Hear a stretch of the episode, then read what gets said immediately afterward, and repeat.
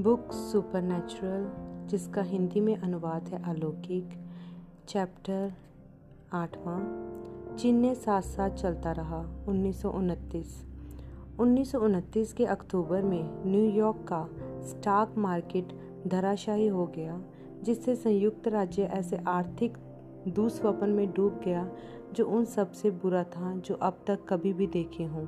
हज़ारों बैंकों ने अपने सामने के दरवाजे बंद कर दिए, जबकि असहाय कर्मचारी पीछे के रास्ते से दबे पाम निकल भागे। क्रुद्र जमा जामकर्ताओं के पहुँचने से ठीक पहले, हालातन महान मंदी का असर अर्थव्यवस्था के प्रत्येक क्षेत्र में पड़ा। कारखानों ने या तो उत्पादन बहुत घटा दिया या फिर पूरी तरह बंद ही कर दिया था। किसानों ने या तो अपनी कमरे कस ली, पतले हो गए या फिर कंगाल हो गए।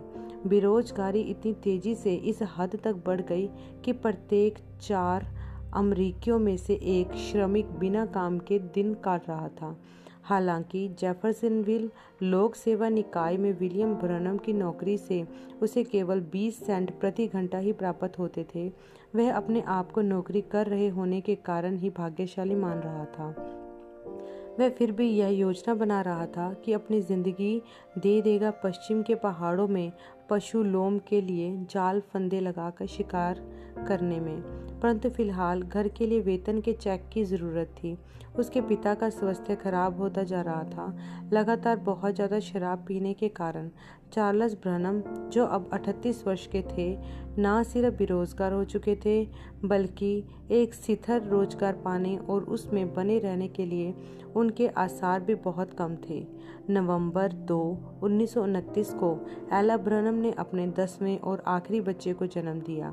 अंतः नौ बेटे के पश्चात आखिरकार उनके पास एक लड़की आई थी।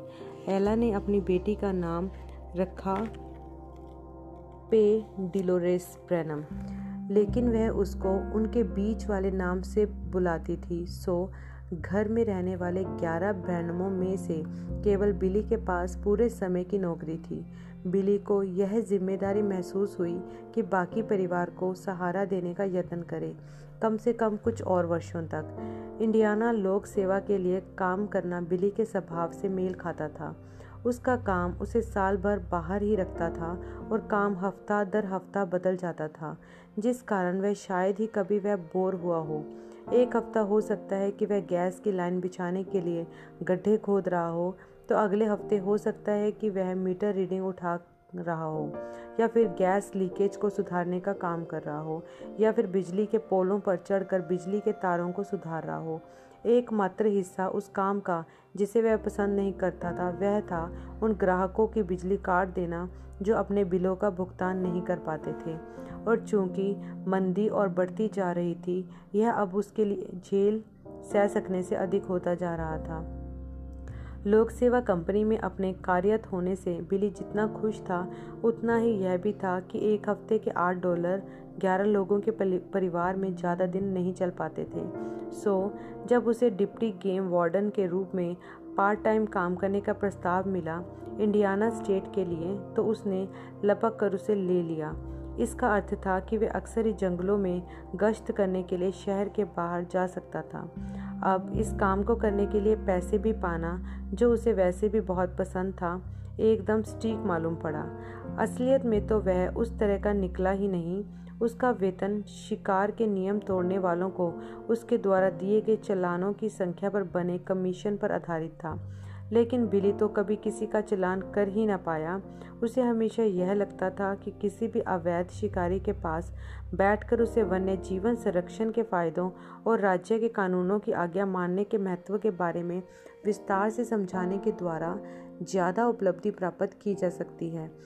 इसका असर यह हुआ कि बिली का समय दान में चला जाता, लेकिन उसके लिए जो संतुष्टि उसे शहर से बाहर निकलकर बाहरी जंगलों में घूमने फिरने से मिला करती थी। वह अपने आप में एक पर्याप्त इनाम स्वरूप थी। एक दिन बिली को गश्त करने के लिए हेनरी रिवल स्टेट पार्क जाना था, जो जेफरसन विल से 20 मील उत्तर में था। जैसे कि, जैसे ही वह ग्रेहा ऊंड बस में चढ़ा। एक अजीब सी अनुभूति उस पर बहती हुई सी छा गई, जैसे एक दबाव, लगभग ऐसा, जैसा कि कोई अदृश्य बल उसे धक्का दे रहा हो। बस में बहुत भीड़ थी, हर सीट पर यात्री बैठे हुए थे और कई लोग बीच की जगह में खड़े थे। बिली धक्का मुक्की से करता हुआ बस के बीच वाले हिस्से में पहुँचा। एक मोटी तगड़ी, अधेड़ उम्र की महिला और एक नाविक के बीच महिला ने ऊपर देखा और बोली, हेलो, जैसे ही बस ने स्टेशन से चलना शुरू किया। बिली ने उत्तर दिया, आप कैसी हैं? और खिड़की के बाहर देखने लगा। घर मकानों को निकलते जाते हुए वह विचित्र बल, ताकत अब उस पर और ज़्यादा दबाव बनाता महसूस होने लगा। ऐसा लगता था कि वह इस मोटी तगड़ी महिला में से आ रहा था। अपनी कनखियों से ही बिली ने यह बता सकता था कि वह महिला ठीक उसी के चेहरे को घूर कर देख रही थी सीधे। उसके कारण वह थोड़ा बेचैनी महसूस करने लगा था। जल्दी ही उसने महिला ने बातचीत शुरू कर दी। क्या तुम एक अधिकारी हो? बिली अपने शिकार संरक्षण वाली वर्दी पहना हुआ था, जिसमें एक और एक पिस्तौल भी लगी हुई थी। मैं एक संरक्षण अधिकारी हूँ, उसने उत्तर दिया। तुम बड़े अकेला अकेलेपन में हो, है कि नहीं? बिली ने अपने आश्रय को छिपाया। नहीं मैम, उसने झूठ बोला। खैर, तुम अपने घर पर नहीं हो, वह बोली। मैं उतना ही अपने घर में हूँ जितना वह मेरा, मेरे पास है। उसने अपना सिर हिलाया, नहीं, तुम पश्चिम के लिए पैदा हुए हो। इस बात ने बिली को ऐसा चौंका दिया जैसा कि उस पर बिली ने किसी उसके सिर पर बर्फ़ का पानी डाल दिया हो। क्या? क्या बात कह रही हो तुम? उसने कहा, शायद मुझे अपने बारे में समझाना चाहिए था। देखो, मैं एक जोशी खगोल शास्त्री हूँ। बिली अंदर ही अंदर कह करहाने और सोचने लगा। अब यह उन्हीं अजीब लोगों में से एक और यहाँ मिल गई वह उसे दूर चला गया नाविक के पास। वह उसके पीछे पीछे आ गई। बस के हिलने के कारण थोड़ी लड़खड़ाती हुई सी। वह बोली, मैं कुछ मिनट तुमसे थोड़ी बात करना चाहती हूँ। बिली आगे ही देखता रहा। ऐसे व्यवहार करते रहा जैसे उसने उसे सुना ही ना हो। वह डटी ही रही, क्या मैं तुमसे बस एक मिनट बात कर सकती हूँ? बिली ने उसे अनदेखा कर दिया। उसने सोचा, यह तो सज्जनतापूर्ण नहीं है, लेकिन मैं इस औरत से बात नहीं करना चाहता हूँ। फिर भी उस महिला ने उसका पीछा ना छोड़ा। बोलो, तुम संरक्षण अधिकारी जी, क्या मैं तुमसे एक मिनट बात कर सकती हूँ? अंतः बिली पलटा और रूखेपन से बोला, क्या चाहिए तुम्हें? उसे ऐसी अशिष्टता से व्यवहार करने के लिए अपराध बोध होने लगा, पर वह वाकई में एक ज्योतिषी से बात नहीं करना चाहता था। उसे याद था उस बंजारन भाभी बताने वाली ने मेले में उससे क्या कहा था और इस याद ने उसे बेचैन कर दिया। महिला ने उससे पूछा, क्या तुम एक मसीही हो? नहीं, वह गुस्से में बोला। तुमसे क्या मतलब है? उसने कंधे उचकाए। ओह, मैं तो बस जिज्ञासा वंश पूछ रही थी, क्या तुम्हें पता है कि तुम एक चिन्ने के तले पैदा हुए हो? बिली ने मुश्किल से अपना थूक निकला देखो महिला मैं उसके विषय में कुछ जानना नहीं चाहता हूँ, समझी? मैं जानता हूँ कि मैंने तुमसे सीधे सीधे मतलब की ही बातचीत की है, पर मेरा इरादा भी यही है, मैं उस सब के बारे में कुछ भी जानना नहीं चाहता हूँ। मैं थोड़ा सा पीछे हटी। ओह, अब इतने कठोर भी मत बनो। खैर, मैं आपकी भावनाओं को ठेस नहीं पहुंचाना चाहती हूँ, पर मैं किसी धार्मिक चीज़ों के बारे में नहीं जानता हूँ और जानता भी, जानना भी नहीं चाहता हूँ। बिली उसकी तरफ़ से पलट गया और उस नाविक की ओर आगे बस के सामने की ओर देखने लगा। मेरे, तुम्हें इस तरह व्यवहार नहीं करना चाहिए। इसका धर्म से कोई लेना देना थोड़ी है। मैं तो शिकागो जा रही हूँ अपने बेटे से मिलने के लिए, जो कि एक बैप्टिस्ट प्रचारक है। मैं व्हाइट हाउस में काम करती हूँ। क्या तुम जानते हो कि सितारों की स्थितियाँ पृथ्वी पर होती घटनाओं पर प्रभाव डालती हैं? मुझे इसके बारे में कुछ पता नहीं है, बिली ने कहा। उसने कहा, तुम्हारे सामने एक नाविक खड़ा है।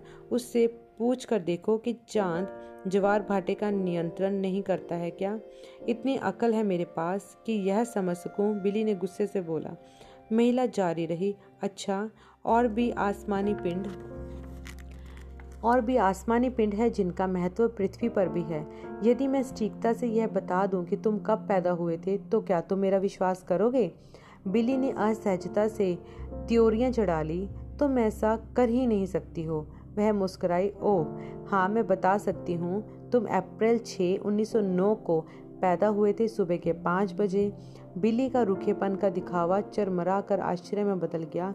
यह ठीक बात है। अब यह बताओ कि यह नाविक कब पैदा हुआ था। वह बोली, मैं ऐसा नहीं कर सकती। तुम देखो, तुम एक चिन्ह के तले पैदा हुए हो। क्या कभी किसी प्रचारक ने इस विषय में तुमसे बात नहीं की है? मेरा प्रचारकों से कोई लेना देना नहीं है, कुछ भी नहीं। उस महिला की आँखें निगाहें एक पल के लिए ही हटी थी, जबकि उसका मन उस विचार पर गया क्या यह अजीब बात नहीं है कि प्रचारकों को इसके बारे में पता नहीं है?